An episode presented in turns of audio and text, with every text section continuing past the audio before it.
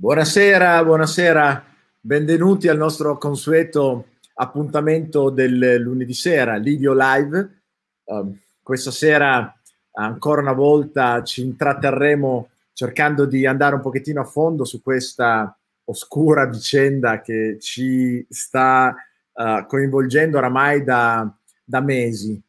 E, um, qualcuno mi, mi chiede ultimamente, ma come Livio, ancora fai le dirette dove parli del Covid, um, dove ti occupi di questa cosa, ma basta, ma bisogna andare avanti, bisogna guardare avanti. E, come dire, hai ragione quando mi dici così, avete ragione quando mi dite così, lo state dicendo a un coach, lo state dicendo ad una persona che per sua natura da sempre, da più di trent'anni, invita le persone a non guardare il passato, a... a guardare avanti, a progettare il futuro, a guardare il, il bello e il positivo delle cose.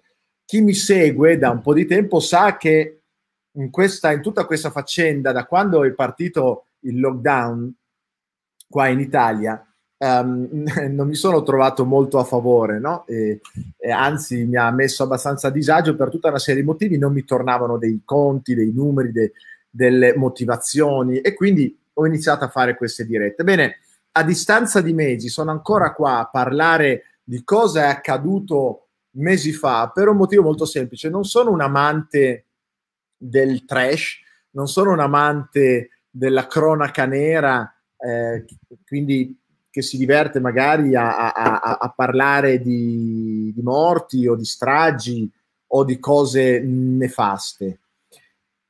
Mm, però... La riflessione che vorrei invitarvi a fare per introdurre poi l'argomento di questa sera è: quando accadono delle cose tanto importanti non bisogna dimenticare. Quando accadono delle cose che ci colpiscono profondamente, come è accaduto in questo caso, e questa cosa ci ha colpito dal punto di vista eh, sanitario, mh, legata alla nostra salute, benessere, sappiamo essere un, la cosa più importante che abbiamo in questa vita, ma ci ha travolto anche, colpito, coinvolto anche dal punto di vista sociale. Non abbiamo più incontrato i nostri amici, i nostri congiunti, non ci siamo più abbracciati, non ci siamo più toccati, e sapete quanto sia importante il contatto fisico per l'essere umano in genere, poi per noi italiani figuriamoci. Ci ha colpito a livello di diritti, di libertà violate. Magari uno dice, beh, ma sull'altare di una motivazione più importante, va bene, di fatto molti dei nostri diritti costituzionali sacrosanti sono stati eh, violati, sono stati, ne siamo stati privati, così dal punto di vista economico, ehm, perché, perché non abbiamo potuto lavorare, perché non abbiamo potuto produrre il profitto necessario magari per comprare il mangiare, mantenere la nostra famiglia e E, e quant'altro. Da un punto di vista politico non siamo stati rappresentati in Parlamento perché sono state prese delle, delle decisioni e scelte con atti amministrativi da persone che forse non lo so, non ne avevano il diritto. Qualcuno dice sì, qualcuno dice no, non sta a me, però di fatto questa cosa ci ha colpito. Ecco, voglio ancora una volta questa sera tornare indietro per cercare di, di comprendere io in prima persona. E quindi invito tutti quanti voi ancora una volta ad accendere la mente, rimanere lucidi, svegli, cercare di comprendere cosa è successo in una area ristretta di questa crisi che ha coinvolto in modo particolare, ve lo ricorderete, no? Le R S A, um, le residenze sanitarie eh, assistenziali, credo che sia eh, l'acronimo di, di quanto vi ho appena detto. Eh, Io ricordo che ne ho sentito parlare, che molte morti venivano appunto da queste residenze, e poi a un certo punto il vuoto, nessuno più ne ha parlato, si è parlato d'altro. Oggi si parla di contagi, oggi si parla di, di altre cose, forse anche giustamente, ma e mi sono chiesto, ma quindi um, non c'è più un problema lì? Oppure, ma quindi qualcuno lì ha sbagliato? Cioè ci sono delle responsabilità da parte di qualcuno?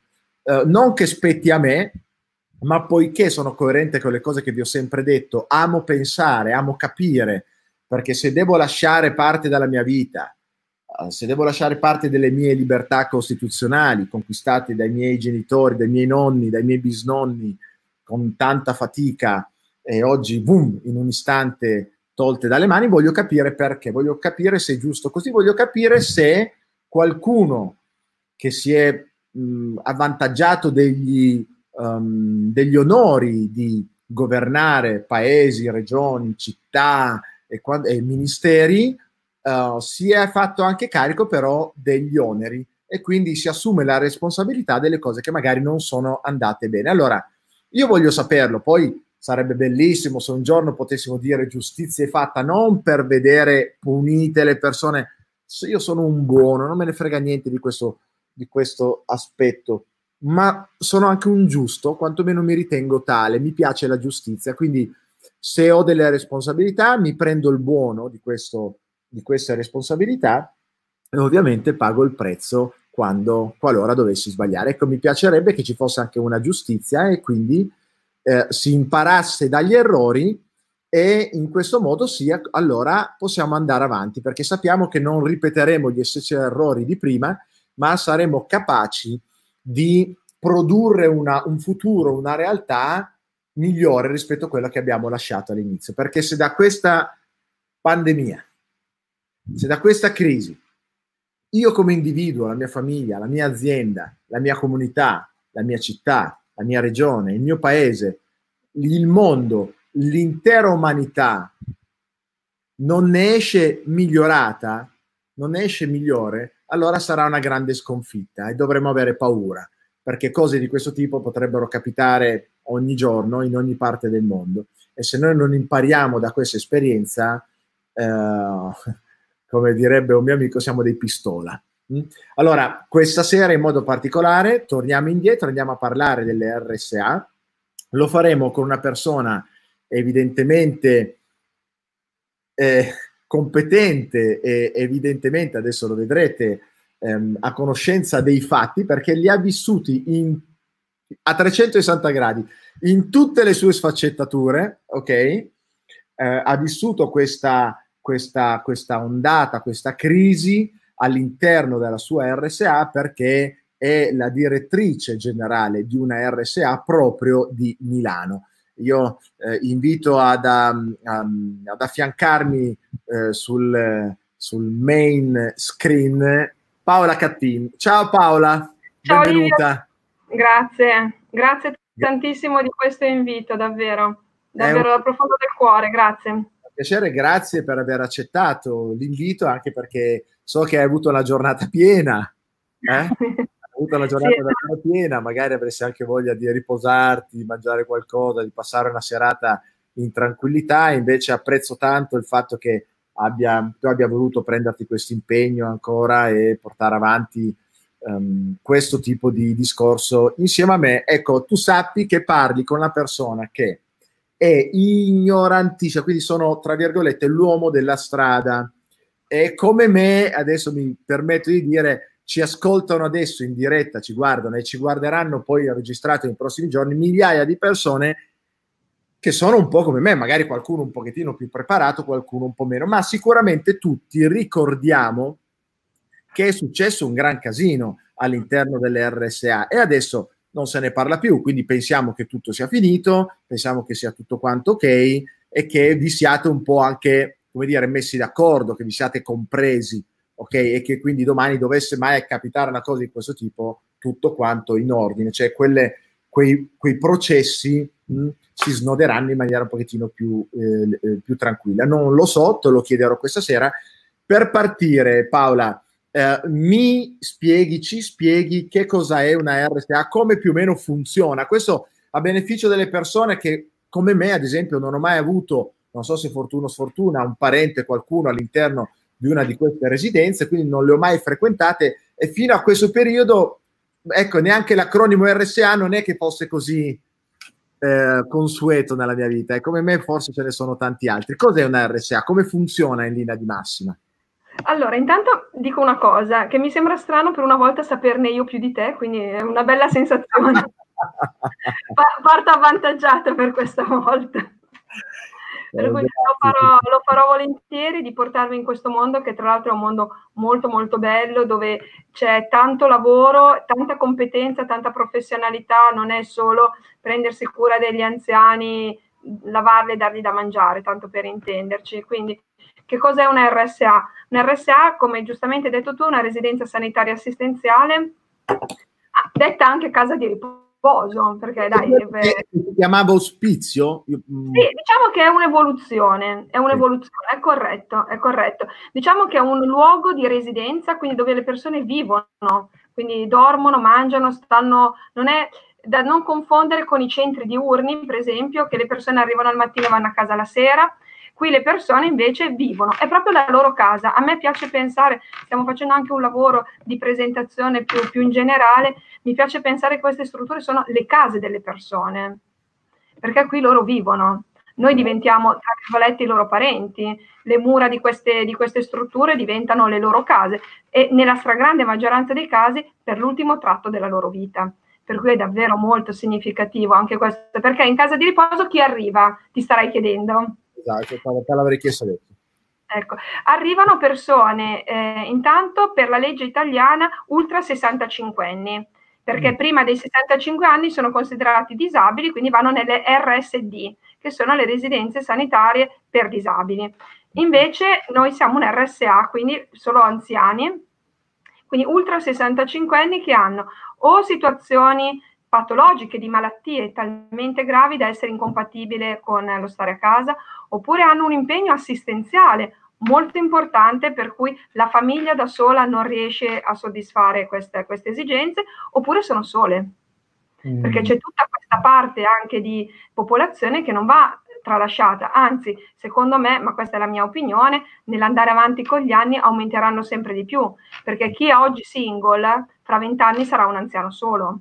Per cui è anche lì un bisogno sociale, oltre che sanitario, a cui bisogna iniziare a pensare. Certo. Quindi è veramente un mondo molto variegato. Ecco, eh, per avere un'idea, quindi da quello che hai capito, um, presumo che le persone alla fine muoiano anche all'interno della residenza, cioè hanno un'aspettativa di vita di che tipo? Tornano poi a casa, devono guarire da qualcosa, oppure tendenzialmente rimangono lì e vivono la loro vita lì? Sì, la nostra è proprio una casa, per cui nel momento in cui anche i nostri, noi non li chiamiamo neanche pazienti, per noi sono ospiti, anche, quindi anche nella, nelle parole che, si, che usiamo è molto diverso dall'ambito ospedaliero, perché per noi sono ospiti, quindi sono persone che vivono con noi eh, quotidianamente, nel momento in cui presentano tra l'altro problematiche di salute più gravi, più importanti, vengono ricoverate in ospedale. Okay. E altrimenti stanno qui da noi, tieni conto che il novantotto novantanove per cento muore da noi, è proprio l'ultima fase della sua vita. Io in dodici anni che sono direttore, tornare a casa ne ho visti cinque, perché non è questa la... E in questi, in questi dodici anni è anche molto cambiata la tipologia delle persone che arriva da noi. All'inizio erano persone più con bisogni sociali, quindi il classico anziano solo. Ok, eh, ultimamente, e quindi l'aspettativa di vita era anche di diversi anni. C'è stata una signora con problemi ehm, cognitivi dalla nascita che è stata ricoverata da noi dal millenovecentosettantasei fino al duemiladiciotto, quando è deceduta, quindi per un periodo molto lungo della, della sua vita. Ultimamente invece ehm, diciamo la permanenza media in un R S A è intorno all'anno, non di più, perché le condizioni di salute con cui la persona arriva sono più impegnative.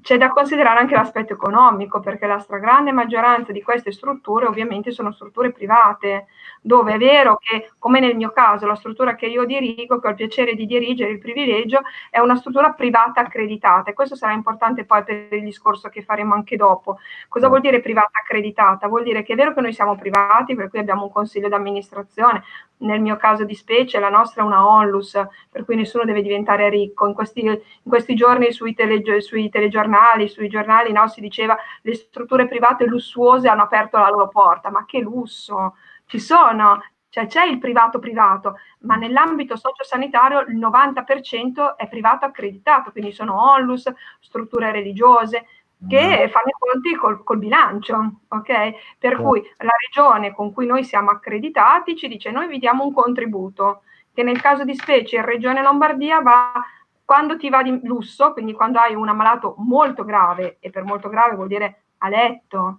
in cui gli devi dare veramente il cento per cento dell'assistenza, ti riconoscono quarantanove euro al giorno. E in questi quarantanove euro tu gli devi dare l'assistenza infermieristica, medica, specialistica, i presidi di assorbenza, i farmaci, la carrozzina, l'ossigeno, tutto. Allora capisci che a volte ci sono terapie antibiotiche, magari di seconda o terza linea, quindi un pochino strutturate, che la sola terapia antibiotica costa più di quarantanove euro al giorno. E poi c'è tutto il resto. Ecco perché dobbiamo anche chiedere il contributo alle famiglie, perché altrimenti non ce la facciamo, perché gli stipendi vanno pagati, mi insegni, corretto? Certo, certo. Ascolta Paola. Ah, volevi finire qualcosa? Ma niente, per cui ti stavo dicendo, quindi questo è il privato accreditato, che è molto diverso dal privato profit, dove allora lì sì, c'è tutto il discorso anche della marginalità, che, attenzione bene, non sto dicendo che è cattivo o brutto, è un Corretto. Elemento da considerare. Corretto, corretto. Okay. Quindi addirittura il novanta per cento dicevi che in realtà... È... Okay.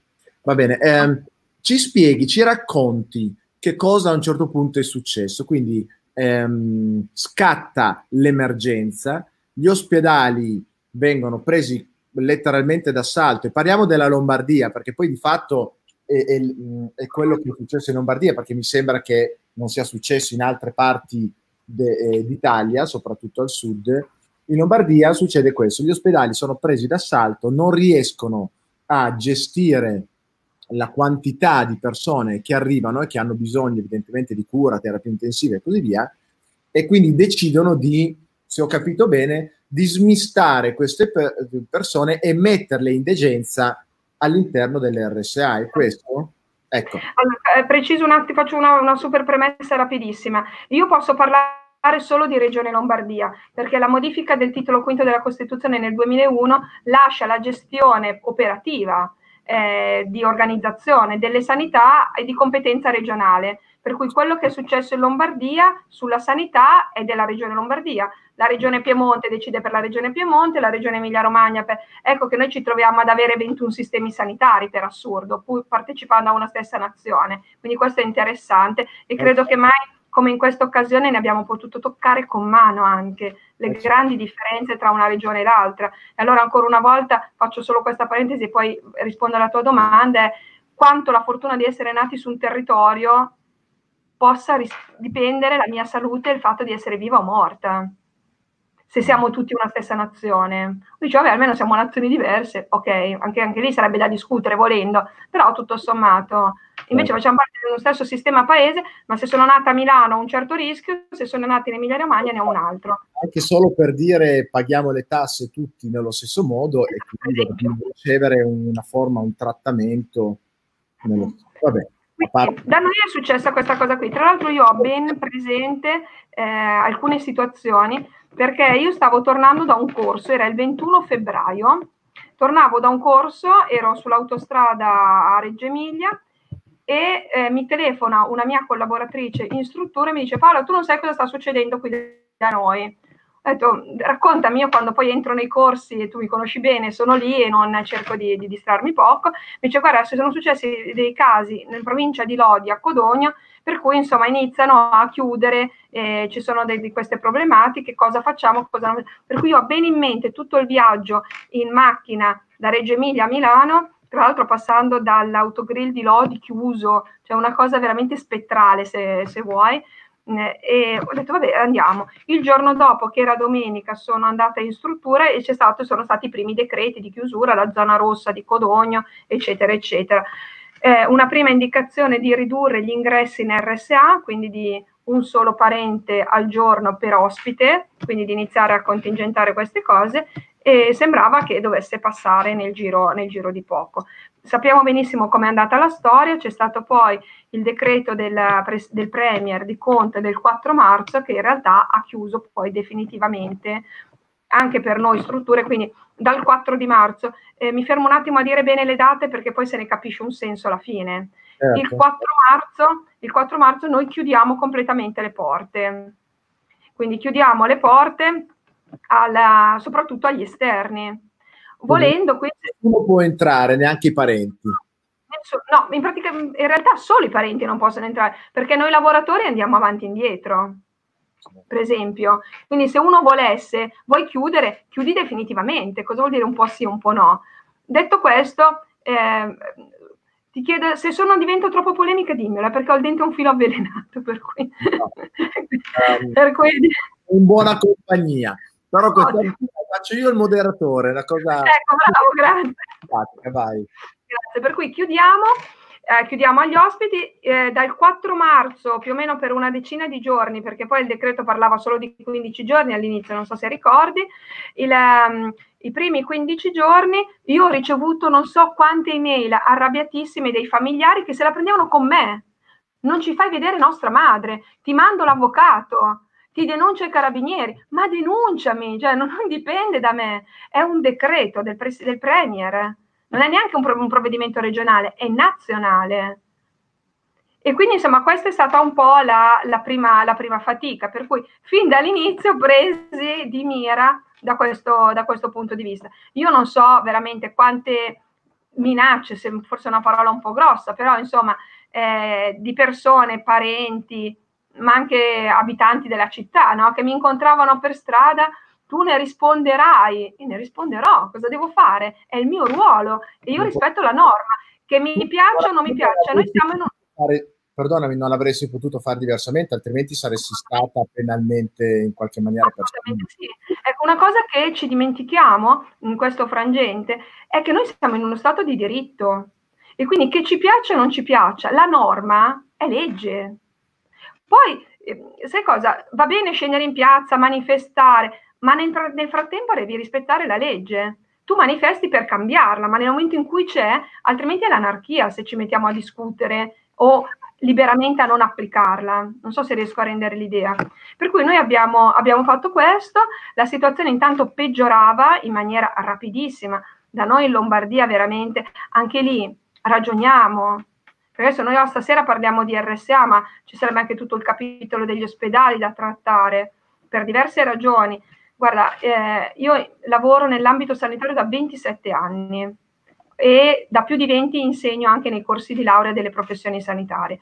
Ho rappresentato anche l'Italia in un congresso dell'O M S e la cosa che si sa dalla, dalla nascita, dalla, intorno agli anni settanta, quando sono nati il C D C di Atlanta e il Centro per il Controllo delle Malattie, il primo caposaldo è dividere i sani dai malati. Noi abbiamo messo tutti insieme. Tutti insieme. Perché anche gli amati che andavano in ospedale, ma crea un ospedale solo per i contagiosi e tutti gli altri vanno avanti per la loro strada. Invece hanno creato dei reparti dentro gli ospedali. Dopodiché ci sono dei servizi condivisi, il laboratorio, lo smaltimento rifiuti, la cucina, eccetera, eccetera. Cosa impedisce a un virus di andare da una parte all'altra?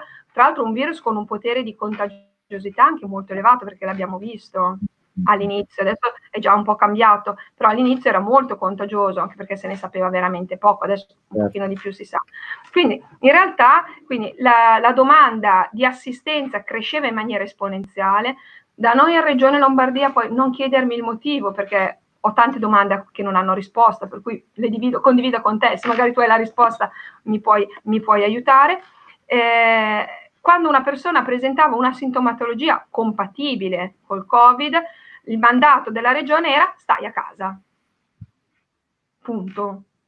Non chiedi aiuto e fatti curare, stai a casa. Se diventi grave, allora chiama che ti portiamo in pronto soccorso. Però sì, mi insegni bene che se io devo domare un incendio e l'incendio mi parte in cantina, se io finché ho solo la cantina che va a fuoco, ho più potere di salvare la casa rispetto a quando il fuoco è arrivato al tetto. Certo. Posso te eh, spiegarmi? Sì, io non sono un medico, ehm, ragionando di buonsenso, ed erano ragionamenti che facevo in quei tempi là, e non è che lo dico adesso passato ehm, a posteriori, mettiamola così un pochettino più facile. Il comitato tecnico scientifico evidentemente ha pensato, per non intasare gli ospedali, diciamo alle persone di rimanere a casa, perché sappiamo che molti alla fine sono pauci sintomatici o più o meno asintomatici, quindi state a casa perché se non è niente, se invece è grave. La questione è che ovviamente coloro che la prendevano con una carica virale forte o comunque in qualche maniera erano anche loro um, un po' compromessi, che insomma avevano determinate situazioni personali, sono rimasti a casa a cuocere, no? Eh sì. Quindi, eh sì, è diventare fonte di contagio. E di fatti. È di fatti. Fonte di vantaggio, perché la concentrazione maggiore di morti, ricordiamoci che l'abbiamo avuto a domicilio, cioè ma nelle case. Poi e dopo che... ci quindi, quindi la, la, la domanda di assistenza negli ospedali è cresciuta talmente tanto, in modo veramente esponenziale. Io ho un carissimo amico che è primario, che un giorno mi ha chiamato, perché tu lo sai che io sono anche mental coach, mi ha chiamato disperato dicendomi: Paola, per la prima volta nella mia vita oggi ho dovuto condannare a morte una persona perché avevo un ventilatore e due persone che ne avevano bisogno. Quindi ho dovuto decidere io a chi offrire una chance e chi invece offrirgli la chance invece di, di finire rapidamente la sua vita. Per cui davvero era, era quello il clima Eh, emotivo anche in cui noi eravamo immersi, per cui il diciassette di marzo, se non ricordo male, è uscito questo famoso decreto che ha fatto tanto scalpore, che è la D G R ventinove zero sei, in cui diceva appunto che il, la, la struttura, la, il sistema ospedaliero chiedeva aiuto al sistema sociosanitario. Quindi cosa ci hanno chiesto? Di poter, a, di poter di accogliere nelle nostre strutture i pazienti ospedalieri a bassa intensità assistenziale, che da un punto di vista di razionalità ci sta, ok? Cosa è successo? Perché qui è un, una cosa su cui bisogna stare attenti. Il decreto dice: ci sono due tipologie di malati in ospedale. La prima tipologia sono i Covid positivi, ok? Quindi gli ammalati di Covid. Dall'altra parte abbiamo i Covid negativi, perché comunque non dimentichiamoci che la gente si ammalava comunque, eh? Gli anziani cadevano e si fratturavano comunque, gli infarti arrivavano comunque, l'ictus arrivava comunque. Non è che perché c'era il coronavirus, tutti sani. Non so, è... Quindi c'era anche tutta questa popolazione a cui prestare assistenza. Per cui la regione ha detto che i malati Covid positivi a bassa intensità possono andare in strutture sociosanitarie, e le R S A, le case di riposo, sono strutture sociosanitarie, purché le strutture sociosanitarie abbiano dei requisiti tali da garantire l'isolamento perfetto. Quindi un padiglione separato, percorsi separati, eccetera, eccetera. E in Regione Lombardia di queste strutture che hanno, diciamo, accolto i malati Covid positivi ce ne sono solo quindici. Quindi in realtà un piccolissimo numero. Perché il vero problema è stato non sui Covid positivi, perché sai, se io so che tu sei positivo, ti tratto da positivo. Se io mi dicono che tu sei negativo e non lo sei, diventa un problema. Perché qual è stato il vero problema? Che mentre tutte le altre case di riposo invece avrebbero accolto malati che una centrale unica di smistamento inviava alle strutture. Quindi noi strutture, se non avevamo i requisiti per accogliere i Covid positivi, dovevamo accogliere i Covid negativi. Dovevate o potevate? Allora, lì ognuno la legge come, la legge come vuole. Io dico che se è un, un decreto, una D G R, un decreto della giunta regionale, per me i decreti della giunta regionale sono comunque documenti normativi, perché altrimenti se domani una D G R mi dice eh, eh, c'è un nuovo requisito di se vuoi tenere aperto devi, che ne so, avere le cam- solo camere singole, dico, sai cosa, è una proposta, io vado avanti, no. Difatti qui il discriminante è dovere o potere. Se puoi, esatto, fare... è quello che ti dicevo, noi siamo strutture private accreditate, per cui noi dobbiamo comunque rispettare i requisiti e i mandanti della Regione Lombardia, noi non siamo privati, noi sì, siamo a contratto, Regione Lombardia tutti gli anni ci paga per quindi, far fronte. Quindi fammi capire, nella tua R S A hanno mandato i Covid positivi o negativi? Negativi, perché io ho compilato un format in cui dicevo di non avere requisiti strutturali per accogliere i Covid positivi. Per, o meglio, all'inizio mi hanno mandato uno, ma su questo portale è arrivato il nominativo di questo malato, vado a vedere Covid più, allora scrivi la mail, perché sai che io scrivo, scrivi la mail e digli: guardi che io ho mandato questo, noi non, non accettiamo i Covid positivi. Ah, scusi, ci siamo sbagliati. Va bene, può capitare. Quindi ci hanno mandato solo i Covid negativi. Qual è stato il vero problema? E credimi, io su questa cosa non dormo ancora, ci sono delle notti in cui mi sveglio e dico co- co- dove potevo fare diverso? Perché la cosa che no, e io ti ringrazio davvero tanto che mi hai invitato stasera, perché no, davvero la prendo anche come coaching nei miei confronti, perché la, no, la norma ci ha, ci ha detto prendeteli. Mi arrivavano i nominativi sul portale e io li ho presi. Qual è stato il punto? Che quando sono arrivati la, di, la dichiarazione, la discriminante tra positivo e negativo non era un tampone, era la clinica. Quindi quelli che hanno dichiarato Covid negativi, non è che perché gli hanno fatto il tampone c'era il tampone negativo, è perché non presentava febbre, non presentava tosse, non presentava mal di gola. Mi permetto di dire, non ancora? Cioè poi dopo l'hanno presentato? Dopo l'hanno presentato. Io ne ho accolti dodici, sette di questi nel giro di una settimana sono deceduti tutti. Questo è. Uno dopo quattro ore.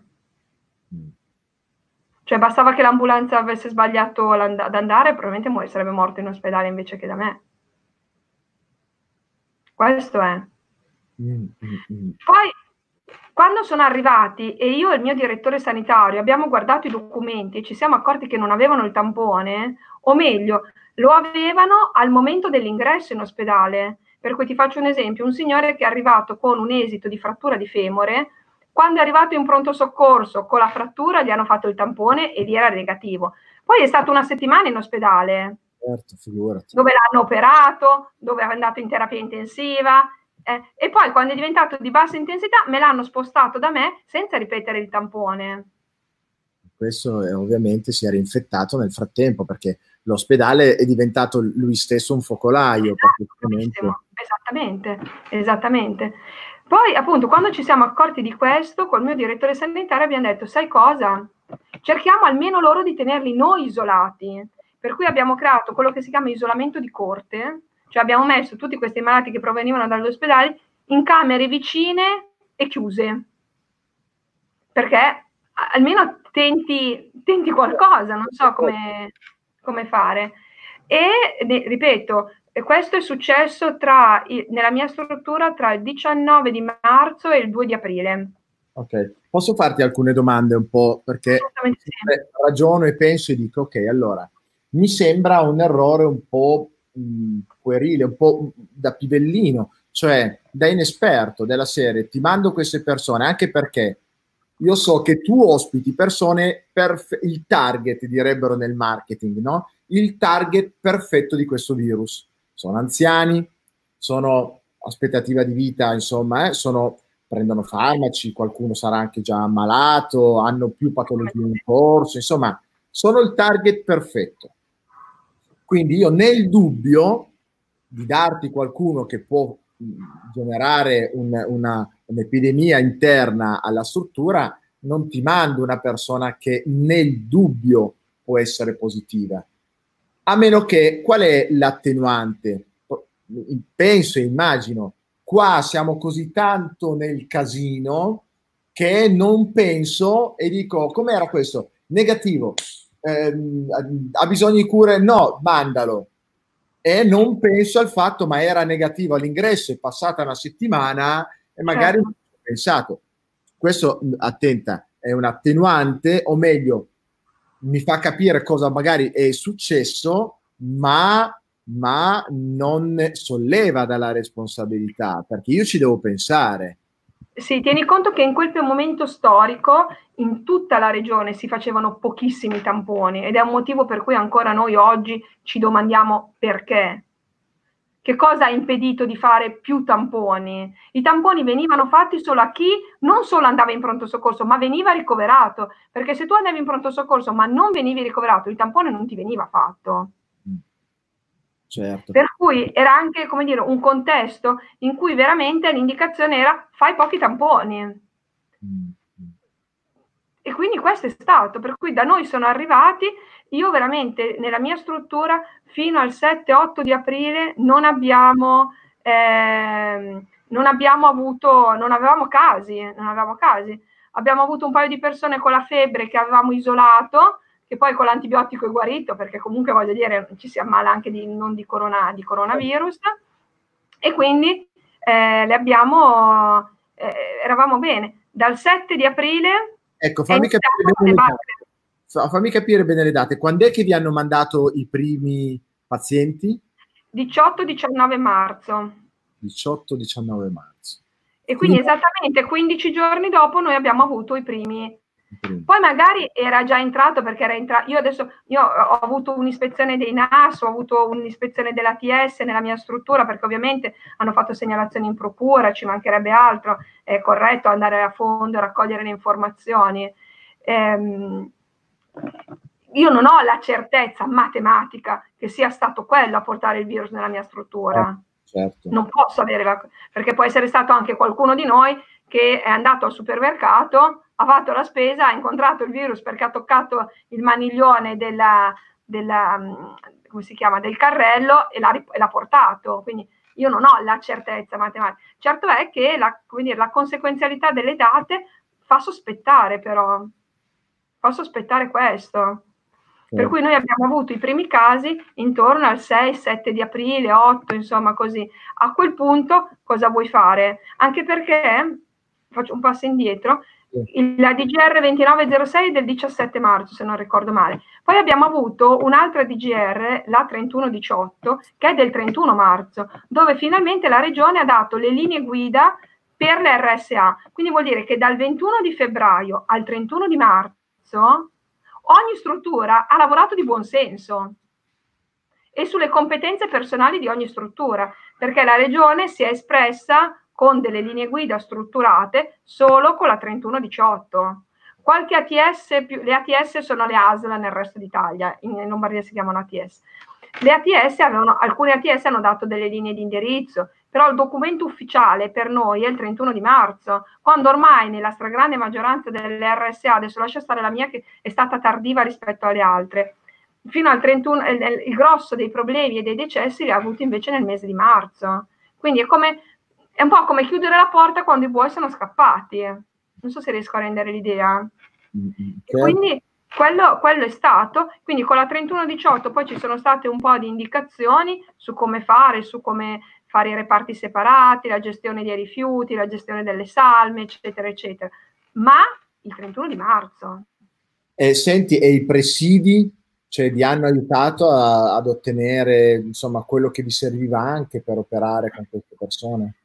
Allora, anche lì, eh, come dire, a noi strutture sociosanitarie no, o meglio, sono arrivate dopo, adesso dire no è ingrato, però sono arrivate sicuramente dopo.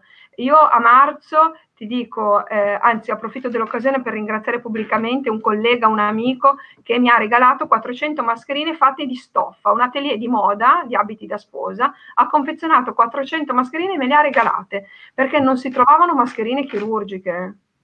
Non si, le F F P due poi erano in, assolutamente introvabili. Eh, io anche lì, guarda, io mi porto sulla coscienza le malattie dei miei collaboratori, dei miei infermieri, dei miei ausiliari, dei cuochi, perché io le ho messe nelle condizioni di proteggersi. Però davvero non si trovavano, credimi Livio, non si trovavano. Io a, metà, a fine marzo, intorno al venti ventidue di marzo, ho comprato cinquecento mascherine F F P due a sei euro e cinquanta più I V A.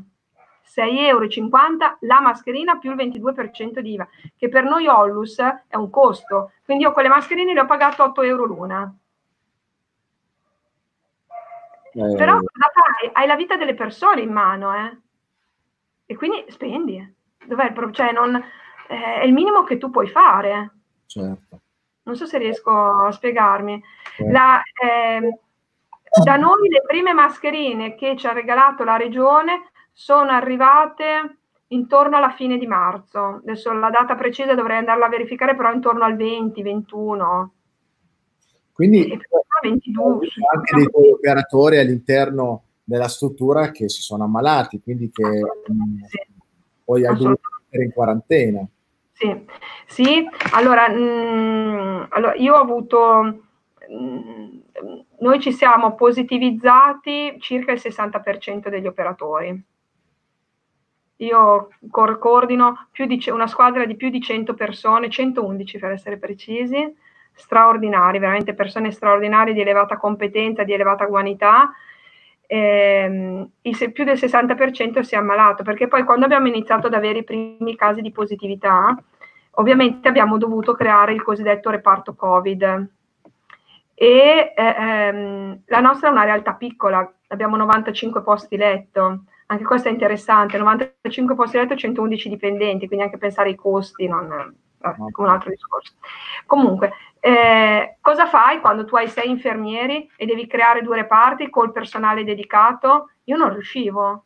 Allora, io di base, prima di fare il direttore, in una vita precedente ho fatto l'infermiera. Quindi io sono infermiera di fondo. E quindi per tutelare i miei dipendenti, i miei collaboratori, io mi sono chiusa nel reparto dei positivi. Ho fatto per diciotto giorni, mattino, pomeriggio, notte, con una mia brandina in reparto, insieme a loro, e ho fatto questo perché mi sembrava, volevo tutelare i miei collaboratori che mi sono stati affidati. Quindi anche il sindacato che manda la procura, che indaga, cioè venite a vedere i padroni con la P maiuscola, la lotta di classe, un attimo, cioè non, non facciamo sempre tutto, tut, tutta una cosa unica. E come me, guarda, prima vedevo Fabrizio Ondei che ha commentato, un altro collega, un altro direttore di R S A di Bergamo, anche lui ha fatto la stessa cosa, ha fatto la stessa cosa. Noi ci siamo, ci siamo chiusi nelle nostre strutture per tutelare i dipendenti, per tutelare i nostri collaboratori. Quindi io ho fatto per diciotto giorni, ripeto, mattino, pomeriggio, notte, con non auguro a nessuno, e quando dico a nessuno, davvero a nessuno, di quello che ho visto e quello che ho dovuto fare, perché poi la trentuno diciotto, che era questa D G R che conteneva le linee guida per la gestione dei malati all'interno dell'R S A, per esempio diceva che i pazienti ultra settantacinque anni con più patologie era meglio gestirli in R S A perché correvano pericoli di andare in ospedale. Ma noi non siamo ospedali, Livio, noi siamo case. È vero che abbiamo... Scusa, come facevate a curarli? Cioè, le, le, questa direttiva diceva che era meglio curarli nella R S A che in ospedale, corretto? Ho capito bene? Esattamente, esattamente. Eravate attrezzati per quelle cure? Allora, tieni conto che al in quel periodo non c'era ancora un protocollo terapeutico, tra virgolette, vincente, sicuro, quindi si andava un po' a tentativi ed errori.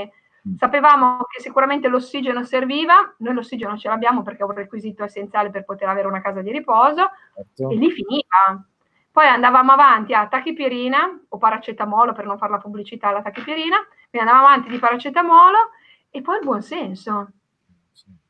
Io avevo, dato che appunto è tanti anni che sono in questo giro, ho colleghi, amici che lavorano nelle malattie infettive, eccetera, chiami e dici, Cristina, mi aiuti, voi cosa state facendo in ospedale?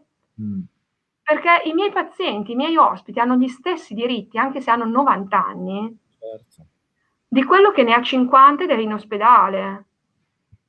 Poi certo. Capisco che ci vuole l'aspetto cinico, non possiamo salvare tutti, meglio salvare un cinquantenne di un novantenne, ma diglielo al figlio che ha perso il padre di novanta anni. Eh sì, eh sì, eh sì. Paola, eh, faccio io un po' il polemico a questo punto, quindi tu mi moderi un pochettino. Io da cittadino interessato, perché voglio capire, perché ripeto ancora una volta, se devo lasciare le mie libertà, e non devo stare, devo lasciare la mia vita, non posso stare vicino alle persone ehm, che amo. Voglio capire se ne vale la pena, voglio veramente capire se le persone che mi chiedono questo poi di, della mia libertà ne fanno buon uso, cioè se poi fanno quello che debbono fare.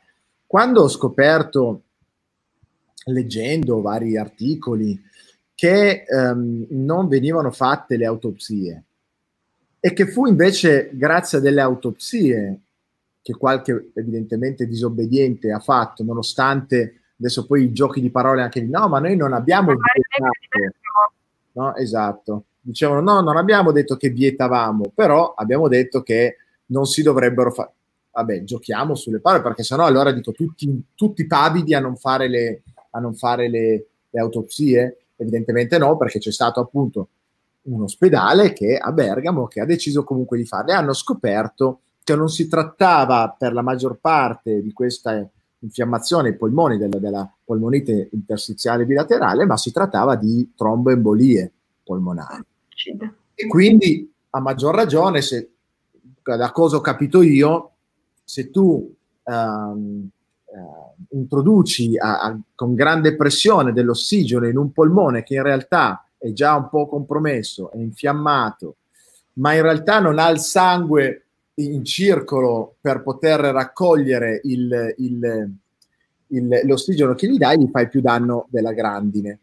Eh, tu come l'hai vissuta questa cosa? Eh, non sei un medico, ma vivi insomma l'ambiente della sanità. Come, come, come, come giudichi una cosa di questo tipo? Cioè, è un, ti sembra una cosa, vabbè, si può fare, può succedere un errore, non si conosceva il virus, siamo andati a tentativi, perché è tutto vero, questa cosa la comprendo e do questa attenuante, ma dall'altra parte dico, ma è attra- se, quando non conosci una cosa fai ricerca, quindi proprio perché non la conosco io devo lasciare spazio a qualcuno e dirò qualcuno, eh, attrezzerò delle, delle camere e farò fare le autopsie a qualcuno, perché è attraverso la ricerca che io riesco a comprendere meglio questo benedetto virus che non conosco, o meglio, non conosco in una quota parte, nell'altra sì, so che un coronavirus si comporterà a spanne come gli altri coronavirus e poi avrà delle differenze. Lo dico semplicemente pensando da profano, magari un medico o un virologo mi, mi direbbe sbaglio a pensarla così, però mh, sei, come dire, informata, sei all'interno di questa realtà, come, come valuti questa, questa scelta, decisione di, di non fare le autopsie e di, eh, eh, insomma, e tra le altre cose, di appunto decidere di interrompere qualsiasi attività della medicina sul territorio? Allora, non, non posso ovviamente entrare nello specifico scientifico perché io non sono un medico e quindi lascio ai colleghi medici, che è la loro competenza, questo. Io dico solo che appunto in tanti anni che mi occupo di sanità, la sanità è scienza e quindi si basa sull'approccio scientifico che è ricerca, perché altrimenti non, non stiamo facendo questo. Non stiamo facendo questo. E per poter fare ricerca, lo dico adesso, mi spiace se ferisco qualche animo sensibile, purtroppo qualcuno ci deve mettere, si deve mettere a disposizione della scienza. Su qualcuno gli esperimenti vanno fatti, su qualcuno l'approccio anche va fatto. Qualche professionista si deve esporre al rischio. Perché io ca- comprendo, voglio leggerla in maniera super positiva, che i governanti e il legislatore avesse a cuore la salute dei professionisti. Detto questo, se nessuno sperimenta e va a capire le cause e va a fare mh, le autopsie, va a fare l'esame microscopico dei tessuti, forse non, molte cose non si sarebbero scoperte. Quindi, come dire, l'approccio scientifico prevede proprio quello, prevede quello di andare ad analizzare i numeri, quindi tutto l'aspetto statistico, che ad esempio in questa, in questa, in questa vicenda è mancato, perché adesso noi diciamo che il dieci per cento ha una mortalità del dieci per cento, ha una mortalità del dieci per cento di quelli che abbiamo tamponato, ma quanti in realtà ci sono che hanno avuto il coronavirus, hanno avuto il Covid e non rientrano però tra quelli etichettati Covid? Per cui probabilmente se noi allarghiamo la base, se noi allarghiamo il denominatore, ovviamente poi le percentuali diminuiscono. Non so se riesco a spiegarmi. Quindi l'approccio scientifico deve essere scientifico a trecentosessanta gradi. Non può essere sull'onda dell'emotività, posso dire no dai, no, non farlo, ho paura che tu ti ammali. Va bene, diamogli tutti gli strumenti per proteggersi, ringraziamo il professionista che mette a repentaglio anche la sua vita per un bene collettivo, ma è il nostro lavoro. Nel momento in cui noi scegliamo di lavorare in sanità, accettiamo anche un rischio, altrimenti non lo scegliamo questo lavoro. Non so se riesco a spiegarmi. Assolutamente, assolutamente sì, assolutamente. E quindi, per tornare all'ambito dell'erre esse a, quello mm. che ad esempio noi abbiamo avuto è che quando finalmente c'era, proprio in, in seguito a queste autopsie fatte al Mario Negri, che si è capito più il problema di tipo tromboembolico. Eh, allora era diventato di moda l'eparina a basso peso molecolare e quel farmaco anti, antireumatoide, ok? Improvvisamente sono diventati farmaci introvabili. Quindi per noi erre esse a, adesso dirò una cosa che davvero eh, so che può essere sconvolgente. Allora, l'eparina bene o male l'abbiamo sempre trovata, anche se con enorme fatica. Poi, avendo ormai mangiato la foglia sulle mascherine, io come ho capito che si andava verso quella direzione, ho comprato, sei pronto? duemilacinquecento siringhe di eparina. Io me le porto in casa, tanto scadono fra cinque anni, non so come dire, ok? Perché ho detto, qui nel giro di una settimana, infatti è andata così, è andata così. Quindi quella è la prima cosa. Seconda cosa, farmaco antireumatoide. Eh, io ne avevo in casa un po' perché ho un paziente con l'artrite reumatoide, ne avevo tre quattro scatole, scrivo al mio farmacista dicendo: mi mandi una cinquantina di scatole di questo farmaco? Cioè, ah no, guarda, io non te le posso vendere, perché le possiamo vendere solo agli ospedali. E tu come non me le puoi vendere?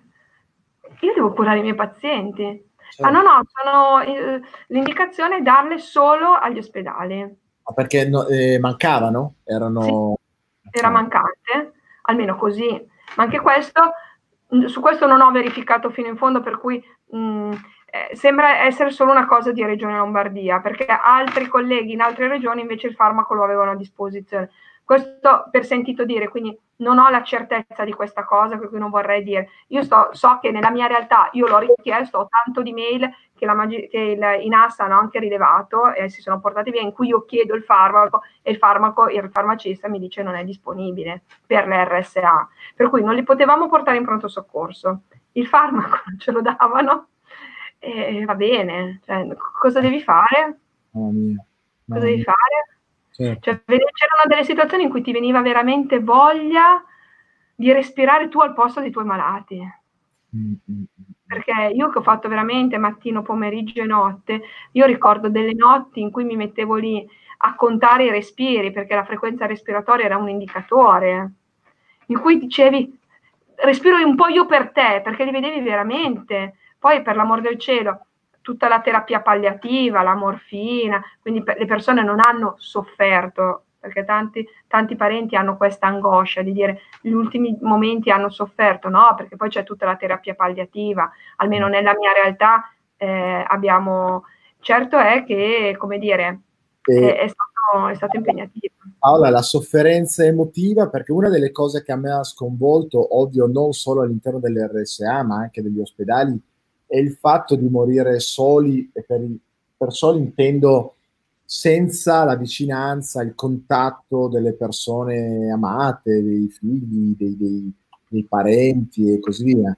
Eh, è una cosa, immagino, che, che si è sentita molto. Sì, allora eh, faccio un po' di distinguo, nel senso che eh, se per i colleghi degli ospedali, ripeto, chi sceglie di fare il medico, l'infermiere, un professionista sanitario, noi siamo per la salute e siamo perché le persone stiano bene, non siamo per la malattia e la morte, ok? Quindi, come dire, eh, se già veder morire un proprio paziente per uno, un collega ospedaliero è impegnativo da un punto di vista emotivo, detto questo, magari l'hanno visto da due o tre ore, da due o tre giorni. A me è deceduta una persona dopo dodici anni che era qui.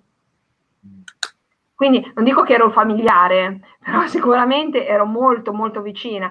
Eh, i parenti non potevano entrare, noi abbiamo ovviato un po' con le videochiamate, quello che si poteva fare.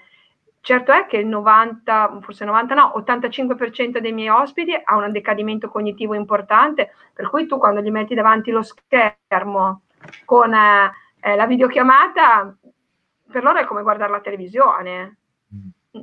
Non è così immediato dire ah, quello lì è mio figlio che mi sta parlando, non so se riesco a, a, a spiegarmi. E, quindi, e poi ci sono state delle situazioni, adesso poi mi verranno a prendere così definitivamente, ho alcuni che, eh, oggi pomeriggio stavo, stavo facendo un corso con, eh, e, e ho detto di stasera che sarei stata con te, mi hanno detto quindi domani non ti vediamo, ti sostituiamo noi, può essere, perché ti dirò che nonostante fosse vietato l'ingresso in casa di riposo, eh, in alcune situazioni io non me la sono sentita, per cui ho chiamato i parenti, mascherina, visiera, guanti, tuta protettiva, sulla porta senza avvicinarsi, però l'ultimo saluto, l'ultimo saluto. Ricordo di una coppia di fratelli, due figli di questo signore, che era da noi da un po' di anni, per cui si crea anche una relazione anche con le famiglie, perché è questo la casa di riposo, casa di riposo l'R S A è questo, crei socialità anche con le famiglie, ok? Mm. Che papà è deceduto sul, verso le nove, nove e mezza di sera, quando io li ho chiamati per dargli la notizia, uno di loro è proprio crollato, perché ci sta, è il proprio padre, può essere demente finché vuoi, può avere novanta anni, ma è il tuo papà. Certo. È il tuo papà, Quindi già vivi il senso di colpa di averlo messo in una casa di riposo, magari lui in una vita si è sacrificato, a Milano si dice ha mangiato eh, pane e cipolla per mandarti a scuola e dare a te un'opportunità di crescita rispetto a se stessi, che magari hanno fatto la guerra e così. Quindi già il senso di colpa di non esserti preso cura della persona che ti ha fatto crescere. In più neanche l'ultimo saluto. Insomma, lui, questo signore, è crollato, io non me la sono sentita, gli ho detto guarda, se lei casualmente tra dieci minuti passa davanti al cancello della, della struttura, può essere che sia aperto. Magari, se lei vuole anche entrare, può essere che mi vede passare con la barella che vado in camera mortuaria con il corpo del suo papà. E sono venuti lui e il fratello, e io non dimenticherò mai la disperazione di quei due ragazzi e la gratitudine nei miei confronti per avergli permesso di vedere per un'ultima volta il viso del loro padre morto. Perché poi ovviamente non hanno avuto funerale, non hanno avuto niente. Il trattamento era, il trattamento era il solito anche come per gli ospedali. Guarda, e questo è l'altro aspetto molto, molto faticoso, se mi permetti di raccontarlo. Eh, è un po'... Sì, guarda, ti, ti permetto di raccontarlo e, e questo è un po' un invito alle persone che eh, guardano o guarderanno questo video. Ehm... Questo è per comprendere quella realtà, perché io penso a me, non la conoscevo, e sai, quando guardi le cose dall'esterno le guardi anche in maniera un pochettino distaccata a livello emotivo, quindi capisci, senti, però poi dopo un nanosecondo sei già fuori la tua vita, pensi già ad altro. Però la verità è che ci sono migliaia di persone che hanno vissuto questo, ci siete voi che l'avete vissuto ripetutamente su tante persone e per l'amor di Dio è il vostro lavoro, ma anche no, cioè siamo esseri umani, essere eh, sottoposti alla morte e, e senza alcuni aspetti della dignità della morte. Per me questo è dignità, morire dignitosamente con i propri familiari, essere, dare loro la possibilità di salutare, cioè per me anche energeticamente, questo lo sai, ha un valore molto forte, no? Quindi io spero che le persone nel sentire le cose che dirai, eh, a, no, a, non è una questione di apprezzare, è una questione di comprendere eh, con la pancia, comprendere emotivamente che cosa significhi una cosa di questo tipo, perché a noi hanno impressionato le immagini dei sacchi neri, le bare, i carri, eh, dei, dei, dei militari che portavano via i corpi e, e io sono arrabbiato per quelle immagini, perché sono immagini che rimarranno nella, nella mente, nelle emozioni, tu sai cosa sono le ancore di, di tante persone, bambini, e secondo me è stata un'immagine fortemente strumentalizzata, ma la realtà è che quelle persone ehm, sono morte in maniera ehm, proprio brutta, non per la morte di per sé come è avvenuto, il passaggio è, è un passaggio e non è né, né migliore né peggiore di un incidente, un tumore o qualsiasi altra cosa, intendiamoci, ma io poi guardo e, e, e, ho, e ho la persona lì, faccio un rito funebre, insomma, Eh, faccio tutte quelle cose che anche a livello spirituale, energetico, sono importanti per poter lasciare andare e io tornare alla mia vita con un, magari con un minimo di leggerezza rispetto a quello che è successo. Questo non è stato possibile. Quindi nel tuo racconto vorrei invitare le persone a, a comprendere che cosa è successo in tante strutture, sia ospedaliere che nell'erre esse a, e per me questo ha un valore, ha un valore perché voi eravate lì. Quindi prego Paola. Sì, eh, ti dico questo, chi lavora in erre esse a lavora e vive con la morte quotidianamente, perché è più facile, come dico io, che un nostro, un nostro ospite muoia piuttosto di vedere una nuova nascita. Noi non siamo un centro nascite, ovviamente, per cui e devo dire che noi abbiamo un grande privilegio di lavorare col fine vita, perché se tu quotidianamente, molte persone vivono come se non dovessero morire mai, tu lo sai meglio di me, no? Soprattutto magari in alcuni corsi, no? Si sentono invincibili, eccetera, eccetera, non si pongono magari la loro mission, i valori su cui fondano le loro azioni, perché tanto ci sarà sempre un domani. Chi invece come noi quotidianamente vive a contatto con la morte e la vede in faccia, ha questo privilegio di interrogarsi anche sulla propria vita, su che cosa è importante per te, su cosa vale la pena vivere o non vivere, su dove vuoi dare un indirizzo, non so se riesco a spiegarmi, è questo, quindi da noi è davvero un grande privilegio poter eh, lavorare in questo, in questo settore, anche come crescita personale.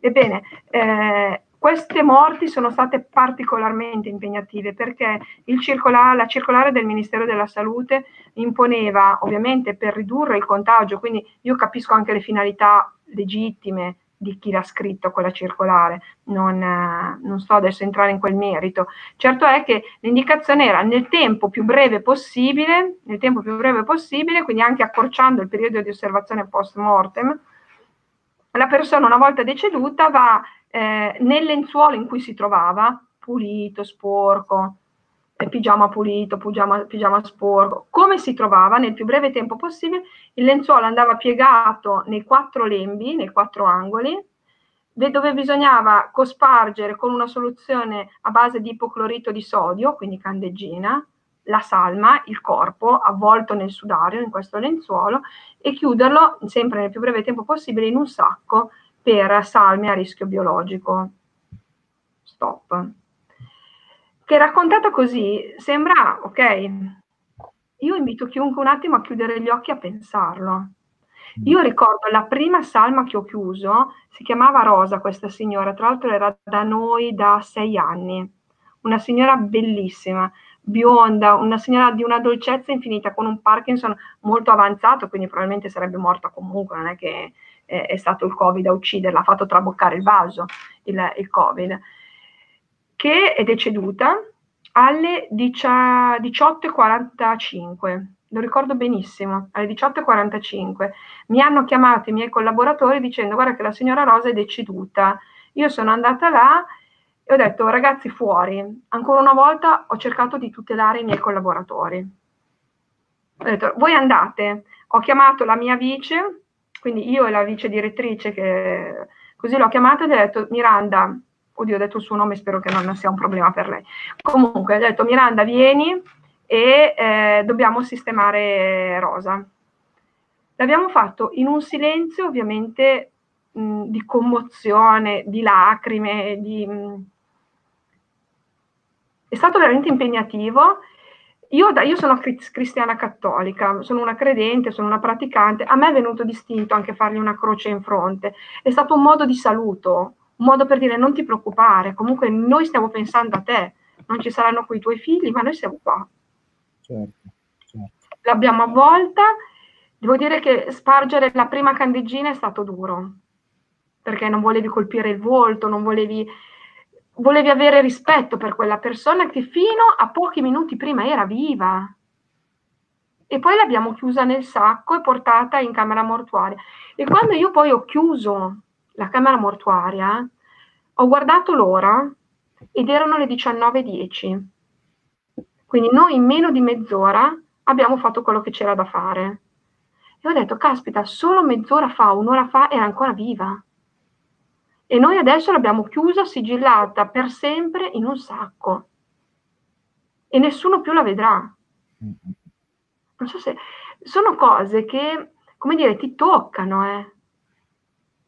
E di queste io ne ho fatte diverse, perché poi sempre con questa tutela comunque dei, dei tuoi collaboratori, alcuni sono anche ragazzi molto giovani, per cui cerchi in qualche modo sempre di proteggerli, di, eh, di lavorare con loro in un determinato modo, perché il rischio di diventare cinici, di cadere nel burnout, di dire dai un altro facciamolo fuori, non so come dire, è, è, la tentazione è forte, è un sistema di difesa dell'organismo, della persona, non è essere cattivi, eh. Perché comunque noi ci dobbiamo tutelare. Te lo dicevo a te oggi pomeriggio, stamattina non ricordo, io l'odore della candeggina non riesco più a sentirlo, perché io ho in mente, adesso è vero conosco un sacco di bravi coach, potrei chiedere, potrei chiedere aiuto su questo, però io, per me la candeggina è il sacco dei cadaveri ed è, ed è impegnativo. Io a me spiace se ho scosso qualche, qualche sensibilità, però è... Intanto questo l'ho raccontato, un primissimo motivo per i parenti di chi ha avuto dei decessi. Almeno nella mia struttura, ma credo come me, tutti i miei colleghi, abbiamo gestito quelle salme come se fossero le nostre. Non sono stati corpi chiusi e buttati via. Certo. Li abbiamo, perché davvero è... E poi ho parlato anche con il mio parroco, gli ho detto guarda io, io, io li benedico, non sono prete, non sono nessuna, però un saluto, poi questa è la mia religione, ognuno poi avrebbe fatto quello che, quello che voleva, ci mancherebbe altro, però è stato un modo per, per accompagnarli, quindi questa cosa prima per tranquillizzare tutti i parenti, nessuno è andato via trattato male o non considerato, nel limite di quella che era la norma, nel limite di quello che era la norma, perché questo era. Cioè, questo era. Paola, ehm,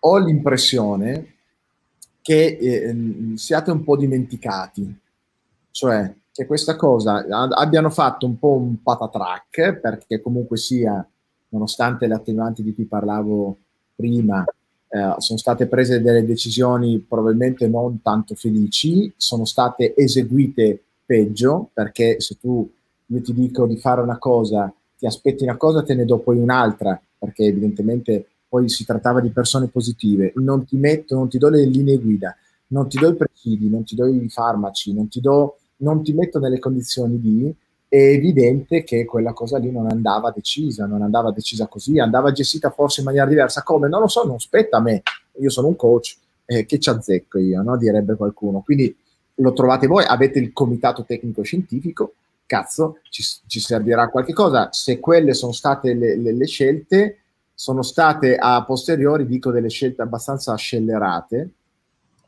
e mi sembra che però a questo punto qua se ne stia un po' dimenticando, ce ne stiamo dimenticando, non se ne parla, si va a fondo, cioè, che cosa sta accadendo affinché qualcuno a un certo punto risponda delle proprie scelte, delle proprie decisioni, laddove ha preso delle decisioni evidentemente sbagliate. Questo non per fare la caccia alle streghe, per trovare un colpevole, un colpevole, ma per sempre per il gioco della responsabilità. Se io penso a, al Presidente del Consiglio che ha fatto dei D P C M e si è, si è assunto delle responsabilità forti, anche al limite della costituzionalità, va bene, è una tua scelta, è tuo potere farlo, ma è giusto che ti assuma le responsabilità. Quindi se quella cosa poi non lo potevi fare, o l'hai fatta male, o si è, si è visto che è giusto, no? Che dice, eh beh no, aspetta, eh, me l'ha detto il comitato tecnico scientifico piuttosto che Tizio, Caio, Sempronio, no, io va bene, rispondo, dico obbedisco e faccio, sto a casa, faccio le cose, però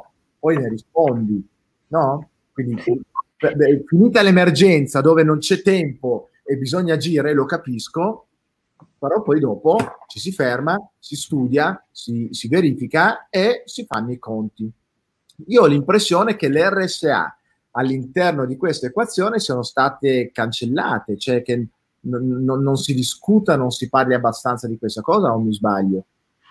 Allora, sicuramente ci sono situazioni dove la, magis- la magistratura sta indagando, per cui in alcune realtà eh, la magistratura, ci sono stati degli esposti dove sono state rilevate delle irregolarità, perché anche nella mia struttura ci sono stati degli esposti, sono venuti in A S, sono venuti i comitati di vigilanza di Regione Lombardia, e eh, da noi era tutto ok, cioè abbiamo fatto quello che potevamo fare, quindi da noi al momento è finita così, tengo le dita incrociate, però questo, questo è. In altre situazioni la magistratura sta facendo invece degli approfondimenti, eccetera eccetera, quindi questo sarà poi il filone, come dire, della giustizia, e lo lasciamo andare per la sua strada.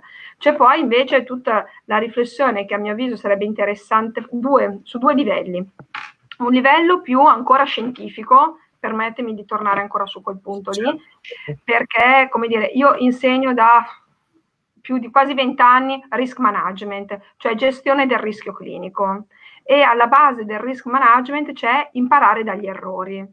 Quindi non che all'interno della sanità dobbiamo aspettare un errore per imparare, però dato che sbagliare capita, perché è umano sbagliare, eh? Fa parte della, dell'azione umana sbagliare, allora partiamo dall'errore per analizzarlo e comprendere come fare meglio la prossima volta, perché ci sarà un'altra pandemia, non sappiamo se, adesso vabbè, tutti gli scongiuri li potete fare, ma non sappiamo se a settembre sarà una seconda ondata del coronavirus, ma sicuramente qualche altro evento super straordinario, pandemico, eh, fosse anche, che ne so, un'alluvione, qualcosa di straordinario, sicuramente capiterà.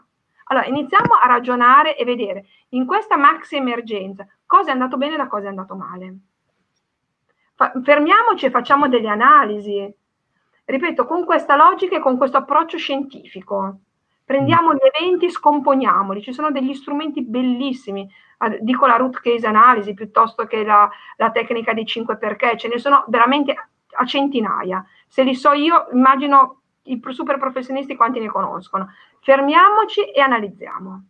E questo è l'approccio scientifico, ok? Perché da lì dobbiamo ripartire. Poi c'è tutto un altro aspetto, che è l'aspetto anche, come posso dire, emozionale. Ci sono tante persone che non vogliono più sentirne parlare. Sono due livelli diversi. Il primo del risk management è più degli addetti ai lavori. Cioè, a noi addetti ai lavori, troviamoci e ragioniamo. Eh, io adesso da, te lo dicevo prima ridendo che avevo programmato le vacanze e le ho dovute cancellare perché eh, mi stanno chiedendo tantissimi corsi di risk management, perché è l'occasione per partire dall'esperienza, per ragionare all'interno delle singole strutture, che è già un passo avanti. Sarebbe interessante farlo come sistema, perché poi noi siamo all'interno di un sistema. Però, come diceva la mia nonna, piuttosto che niente, iniziamo da quella... da quel pezzettino lì. Quindi questo è un aspetto. Poi c'è tutto l'aspetto emozionale, per cui a me capita, io poi ovviamente dopo quei diciotto giorni mi sono ammalata, ho avuto um, l'ho fatto in maniera anche abbastanza pesante, non mi sono fatta mancare niente, ancora oggi ho degli strascichi, lo sai perché stamattina quando mi hai telefonato ti ho detto no aspetta che devo finire la trasfusione, poi ci senti. Stavano, stavano cercando la vena per la trasfusione. Stavano cercando la vena qua nel braccio per, per farmi, ho detto dai, dammi tre minuti proprio così. E quindi sicuramente io ho vissuto tutto questo aspetto. E quando sono tornata ho incontrato i miei familiari, piuttosto che amici, colleghi, e la voglia di raccontare, di dire, ragazzi da noi è successa questa cosa qui, io non sai quanto ti sono grata per questo tempo che oggi tu mi hai voluto regalare. Perché poi, guarda, adesso non voglio, con, prendilo con le dovute, come posso dire, con le dovute distanze, non mi voglio assolutamente paragonare, ci mancherebbe altro, grande rispetto. Io durante il periodo del lockdown, del mio lockdown, io ho fatto cinquantasette giorni di isolamento perché mi sono ammalata.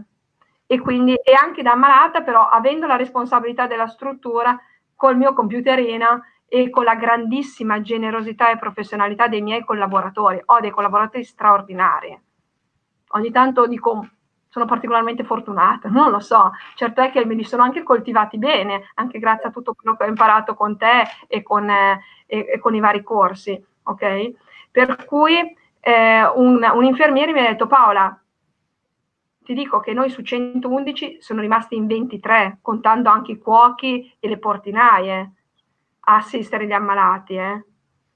Quindi l'idea era, sai cosa, do le chiavi a una società, venite voi a gestirla, perché non ce la, non ce la facciamo. E questo infermiere mi ha detto, Paola, se tu da casa ci guidi, io rimango qua sul campo e lavoro, però tu mi devi dire cosa fare, perché io non sono un direttore, certo. Non conosco. Ho detto, ci sto, ci sto, perché poi questa è la nostra realtà, sono i nostri malati, sono le nostre famiglie. Certo, certo. Eh, Andare a dare le chiavi a qualcun altro voleva dire anche mettere centoundici persone in cassa integrazione. Cioè ci sono poi tutta una serie di ricadute, non so come dire, bisogna sì, avere uno sguardo un po' sì, ampio. Benissimo. Ok?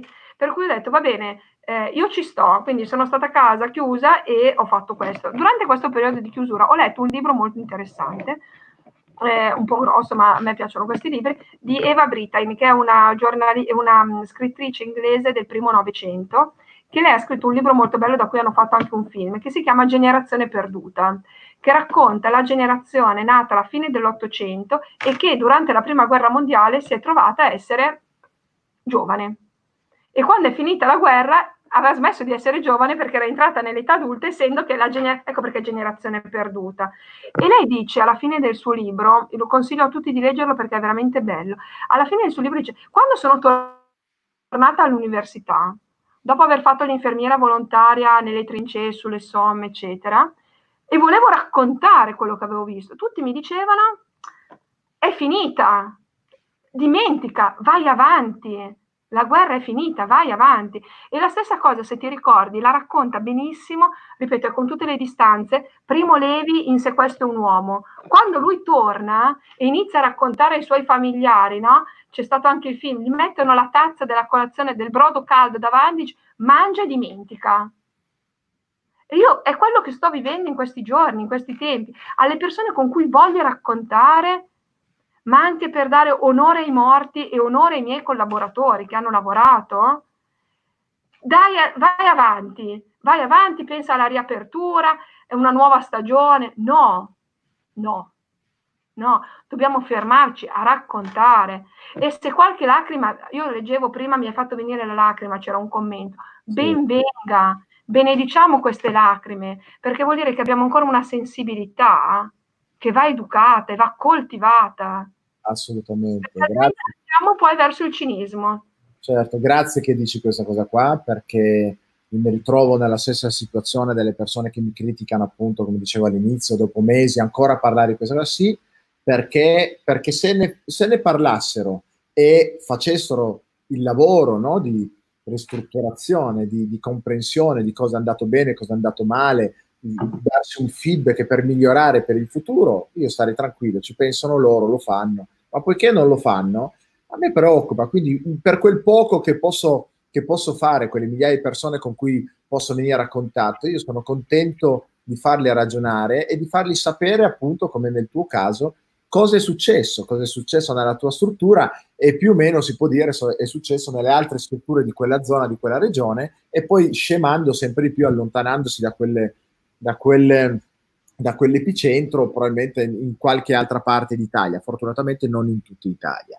Però dobbiamo ricordare, perché non possiamo ritornare a fare queste cose, perché le persone che hanno responsabilità le devono assumere e devono pagare i loro prezzi, oppure venire giustamente osannati nel momento in cui si scopre che hanno fatto la cosa giusta, perché è il buon lavoro che viene riconosciuto, il cattivo lavoro che viene riconosciuto in qualche modo, e quindi è giusto che questo accada. Ora, per chiudere, Paola, Uh, mi hai parlato, quando ci siamo sentiti stamattina, poi in realtà abbiamo fatto una chiacchierata molto piacevole, molto lunga, e siamo alla fine finiti a parlare del, del, del, della medicina sul territorio, che di fatto è sparita, cioè non esistevano più i medici di base, non, non, non potevano più lavorare, gli studi erano chiusi, eh, appunto le persone dovevano stare a casa, e, e, e io, insomma, ricevevo durante le mie dirette, ricevevo i messaggi delle persone che mi insultavano anche, dicendo: ma come, c'è gente che soffre, che... Eh, beh, beh,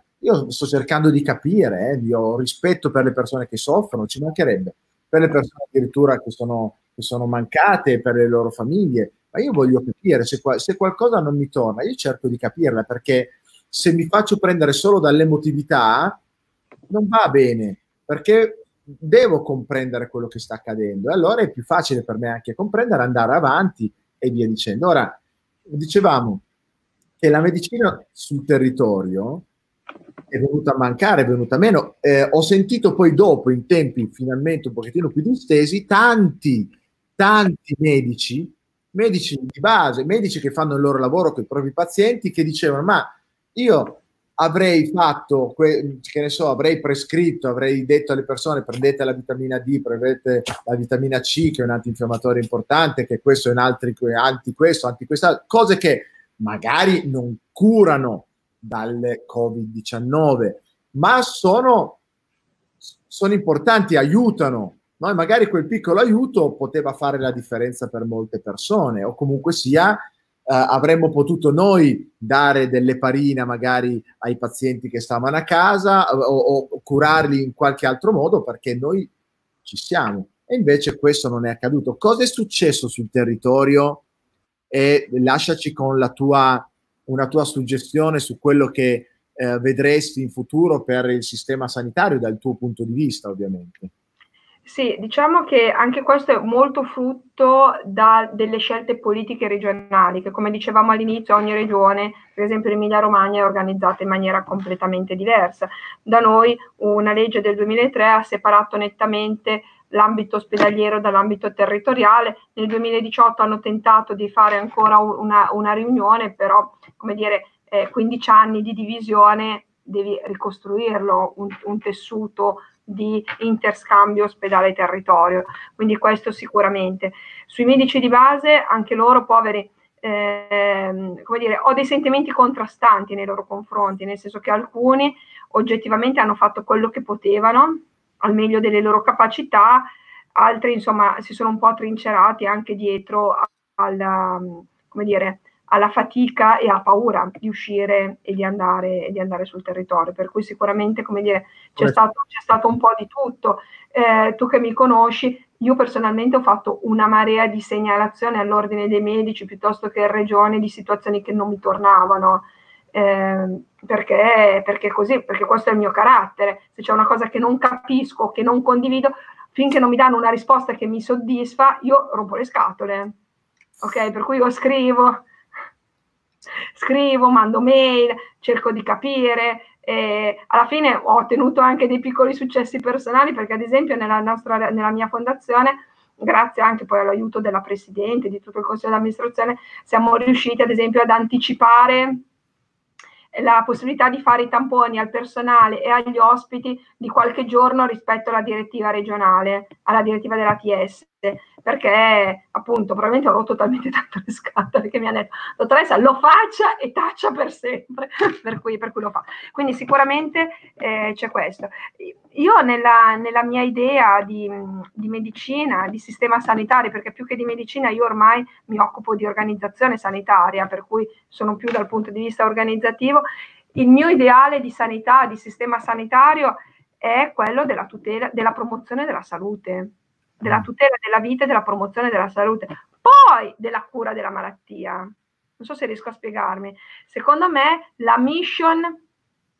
Scusami, ti ho interrotto? No, no, no, no, no. Eh, sai, tu mi conosci, sai cosa io, qual è il mio atteggiamento, il mio approccio alla salute e, e quanto per me sia importante. Sono assolutamente allineato e d'accordo e d'accordo con te. Cioè la prevenzione, quella vera, fatta di stile di vita, fatta di attenzione e di amore per se stesso, è la migliore prevenzione in assoluto, prima di qualsiasi screening, di qualsiasi test e così via. Poi benvenga tutto il resto e benvenga anche poi la cura quando, quando ne abbiamo bisogno, benvenga gli ospedali. L'Organizzazione Mondiale della Sanità, scusa se ti ho interrotto, prevede in effetti tre livelli di prevenzione, perché la prima prevenzione è proprio quella che dici tu, lo stile di vita. Cioè cosa posso evitare per ammalare? Allora, ci sono le cosiddette malattie monofattoriali, dove sappiamo la causa. Nel senso che se non vuoi ammalare di morbillo, non devi incontrare il virus del morbillo, ok? E questo è pacifico.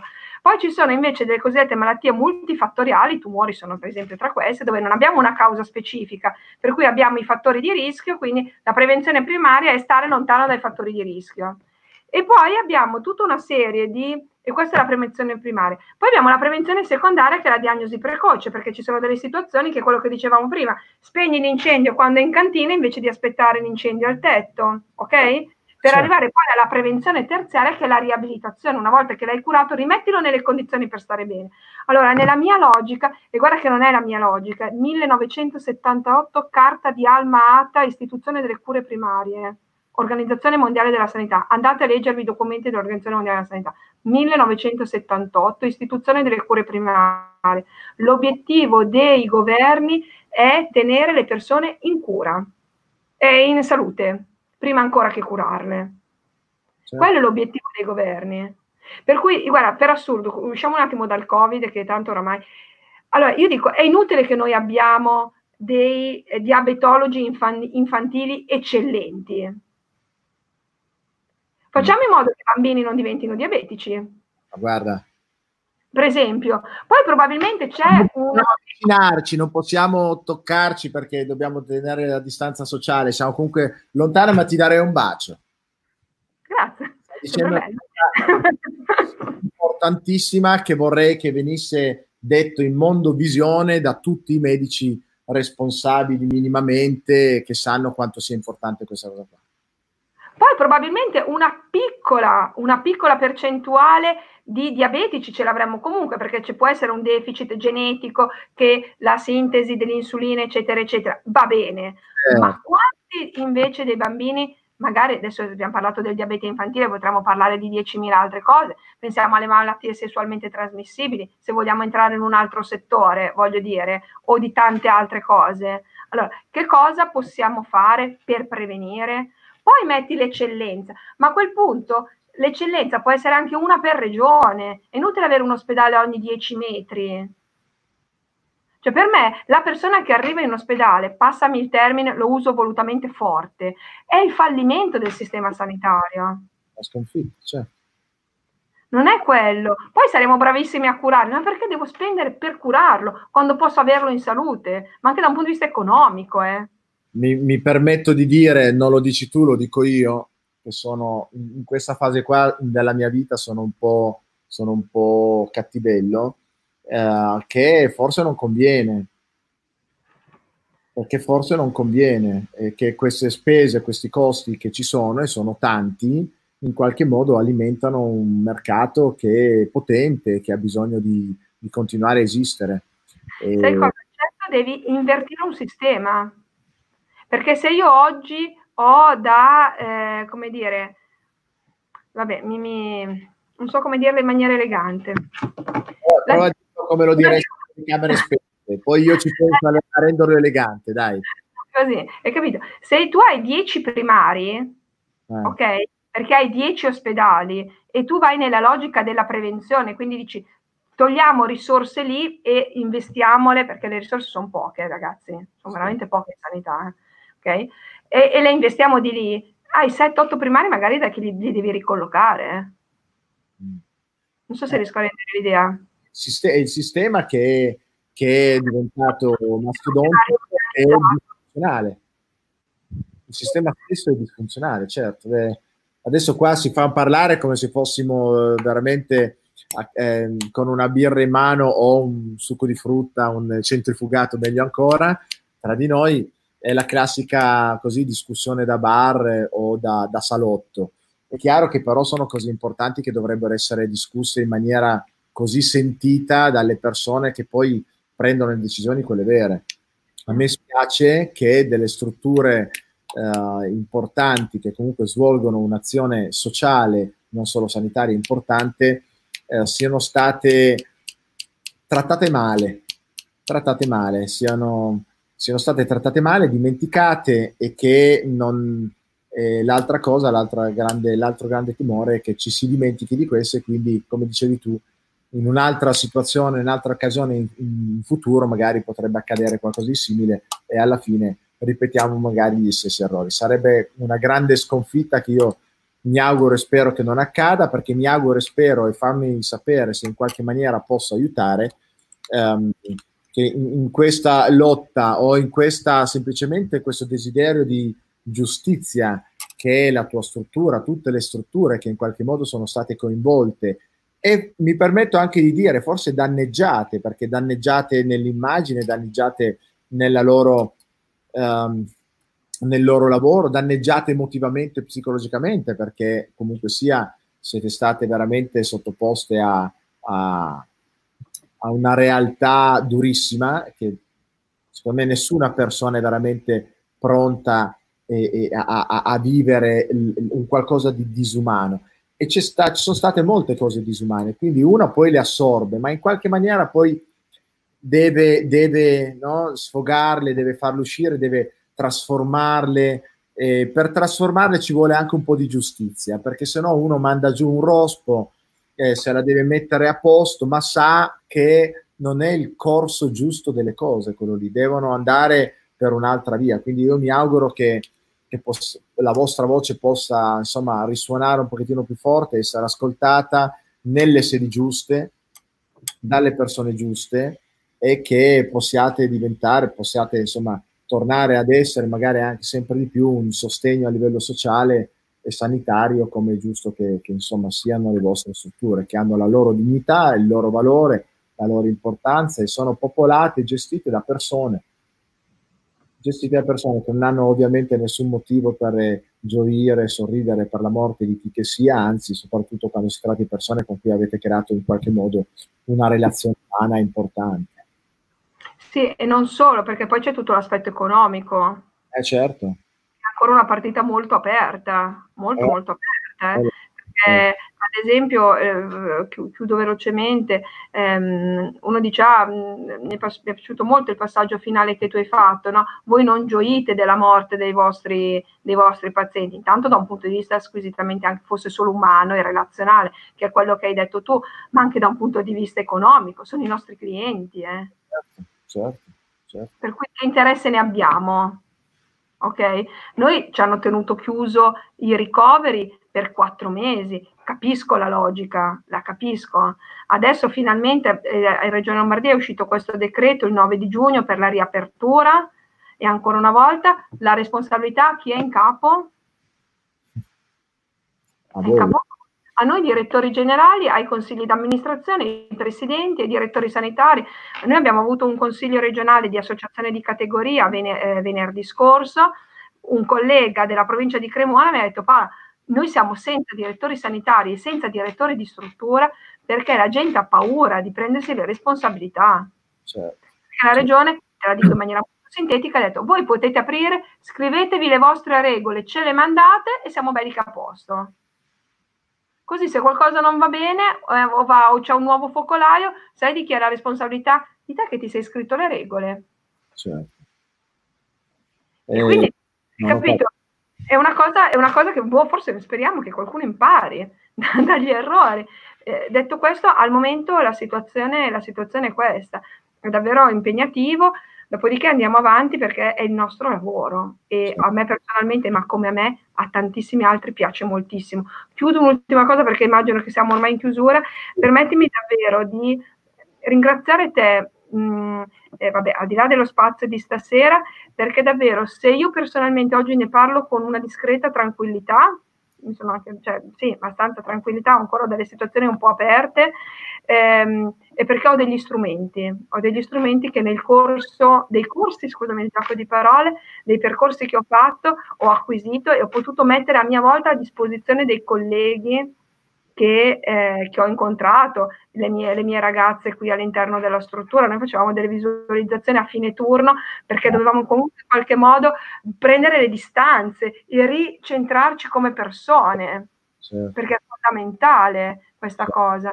Certo. E quindi questo sono veramente, anche avere queste competenze e distribuire queste competenze ai direttori, al personale, questo è un po' la mia mission che adesso mi sto, che sto portando avanti accanto all'ambito della, della conduzione di questa struttura, che è proprio quello della formazione, di dare le, agli, le persone questi strumenti, perché ora che ha fatto, io ho visto tantissimi colleghi sbarellare, eh? Adesso non è proprio scientifica l'espressione sbarellare, però mi hai capito. Sì, sì, eh, sì. Quindi è davvero, è davvero impegnativo. Eh, ti devo dire e ti confesso questa ultima cosa, io ho fatto fatica alcune tue dirette a seguirle, non perché non condividessi il contenuto, ok?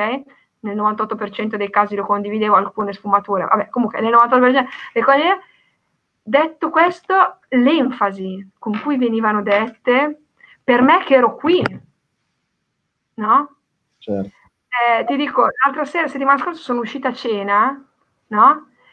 Io dopo un tre quarti d'ora ho detto, io sono già a posto, ritorno a casa, ho visto già troppa gente vicina senza mascherina, rimettetevi la mascherina e state lontani. Capisco che da un punto di vista scientifico non ha senso. Condivido, lo condivido benissimo, Livio, credimi, perché non è che uno sputa a dieci metri, no, voglio dire, adesso poi anche se sei un lama a un certo punto però ti fermi.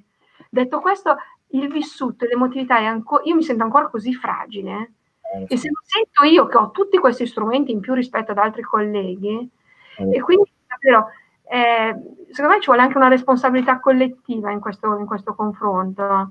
Personalmente io odiavo i, i cori sui balconi, perché io non avevo bisogno dei cori sui balconi, come non avevo bisogno di sentirmi applaudire o darmi dell'eroe su Facebook. Io ho fatto il mio lavoro. Io ho fatto semplicemente il mio lavoro, solo questo. Sì.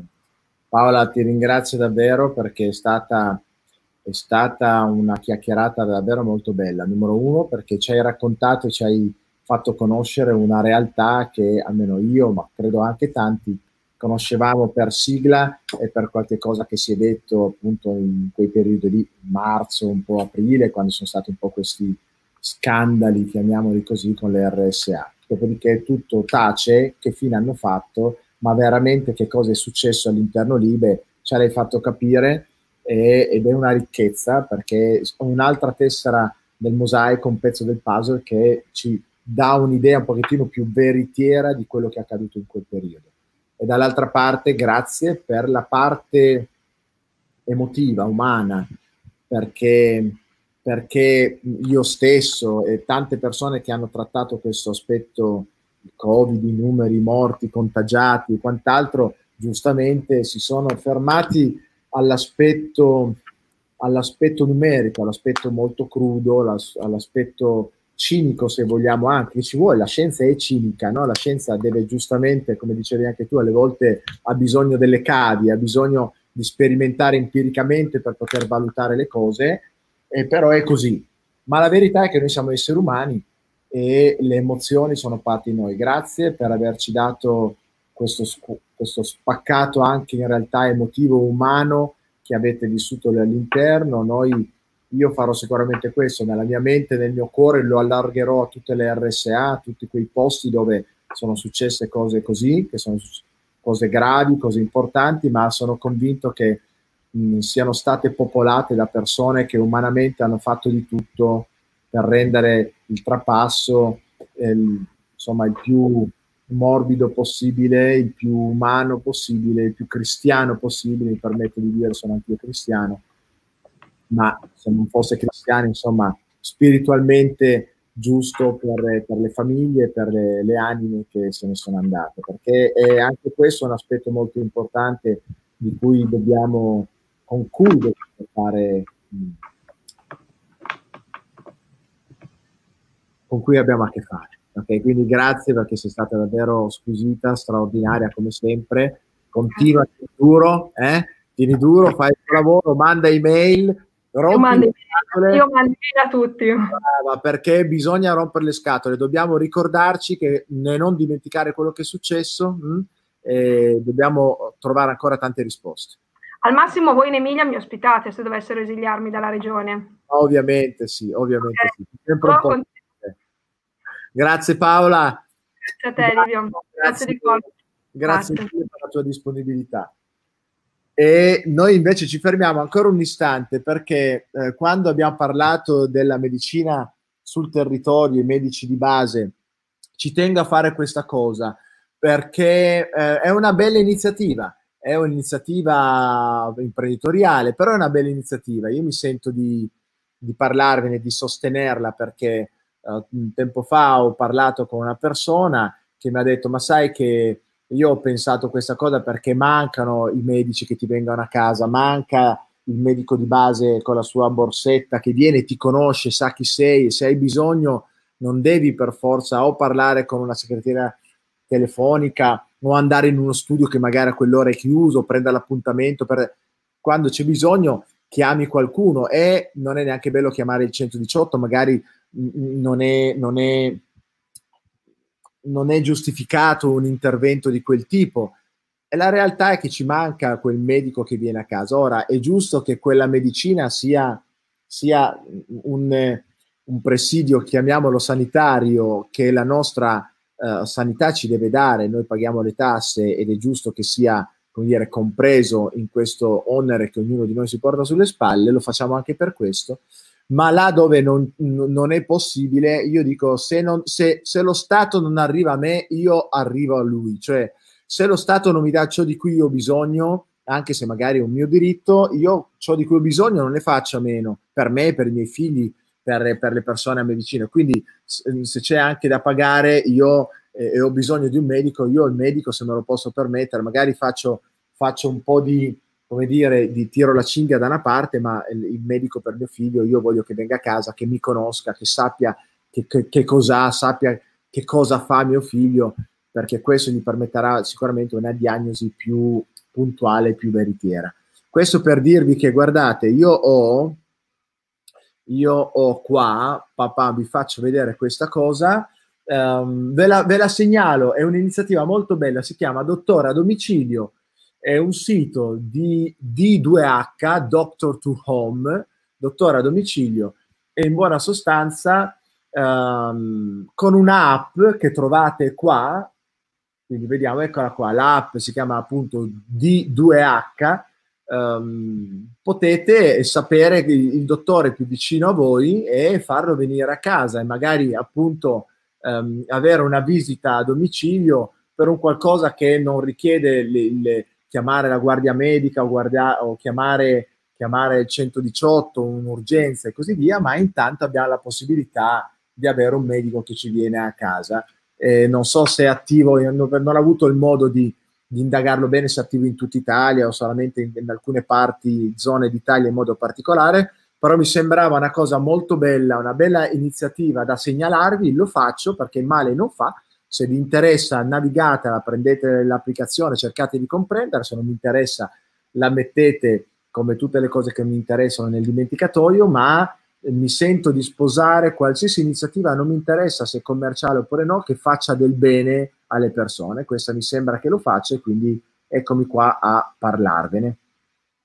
Detto ciò, signori, eh, è stata una cavalcata anche questa sera, grazie come sempre della vostra eh, generosità attentiva ed emotiva, perché avete scritto dei commenti bellissimi, Paola ci ha, ci ha emozionato con i suoi racconti. Sono contento perché oltre ad aver nutrito la nostra mente abbiamo nutrito anche il, la nost- il nostro cuore e la nostra anima, che non fa male. Vi aspetto per la prossima Livio Live, se non succede nulla di particolare il prossimo lunedì abbiamo già in, in lista un ospite fantastico, non ve lo svelo adesso, ma eh, finalmente ci proiettiamo in questa circostanza, il prossimo lunedì ci proiettiamo nel futuro a capire come fare per stare veramente in salute anche in situazioni di questo tipo. Io vi bacio, vi voglio bene, eh, continuate a rimanere sempre molto svegli perché non è ancora finita, anche se forse dovrebbe esserlo.